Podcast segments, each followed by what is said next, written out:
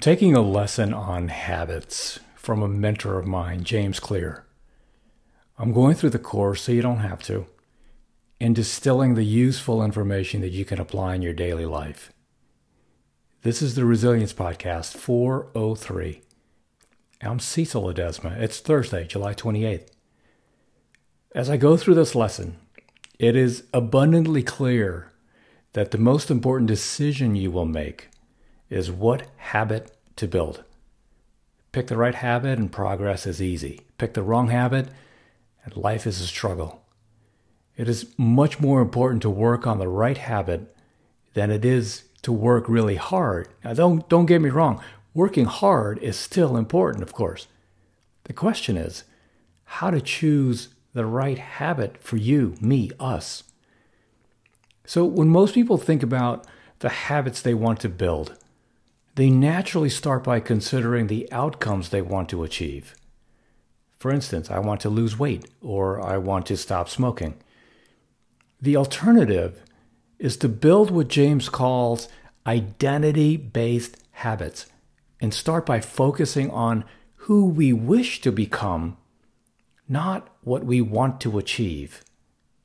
You see, anyone can convince themselves to practice yoga or meditation once or twice. But if you don't shift the belief behind the behavior, then it becomes hard to stick with long term. Improvements are only temporary until they become part of who you are. The goal is not to get straight A's. The goal is to become a person who studies every day. The goal is not to finish a painting. The goal is to become an artist. The goal is not to win the game or the competition. The goal is to become a person who practices their craft every day. The ultimate form of intrinsic motivation is when a habit becomes part of your identity. It's one thing to say, I'm the type of person who wants this. It's something very different to say, I'm the type of person who is this. This brings us to an important question. If your identity plays such an important role in your behavior, where does it come from in the first place? Well, to a large degree, your identity emerges out of your habits. It's like a self improvement feedback loop, if you would. The more you repeat a behavior, the more you reinforce the identity associated with that behavior. And the more you reinforce the identity, the more natural it'll feel to repeat that behavior. Let me give you an example. If you volunteer at your local homeless shelter, you start to believe that you are the type of person who cares about your community. The more weekends you show up at the shelter, the more you reinforce that identity. And the easier it becomes to see community service as part of who you are. In the book Atomic Habits, James reminds us that every action you take is a vote for the type of person you wish to become. Each habit is like a suggestion hey, maybe this is who I am. There's no single instance that will transform your beliefs. But as the votes build up, so does the evidence of your new identity. And when your behavior and your identity are fully aligned, you are no longer pursuing behavior change. You are simply acting like the type of person you already believe yourself to be. Ben Franklin said, The things you do often create the things you believe.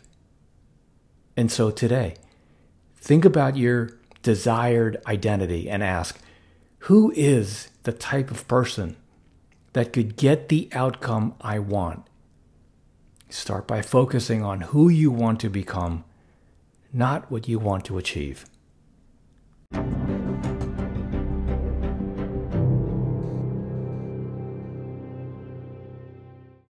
Hey, I'll see you next time, and thank you so much for tuning in. That about wraps it up. But before you jump off, two quick things actually, uh, three. One, I've always wanted to author the conversation on resilience and mental health because, as a very proud Navy father, these topics affect me personally. And as you go about your day, be sensitive and be kind always, for everyone you meet is fighting a battle you probably know nothing about. Your life is a gift and it's precious to me. And thank you so much for being a part of this community. And I'm not quite sure how you landed on this podcast. It doesn't matter to me. The fact that we're all in this together and that we can have a conversation is amazing. I feel very honored to be in your ears right now and that you spend a portion of your morning, noon, or night with me.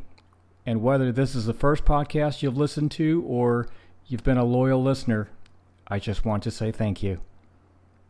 And last, please, I would be honored if you checked out my website at cecilledesma.com. You can connect with me on LinkedIn. You can follow me on Twitter at Cecil Ledesma. Peace.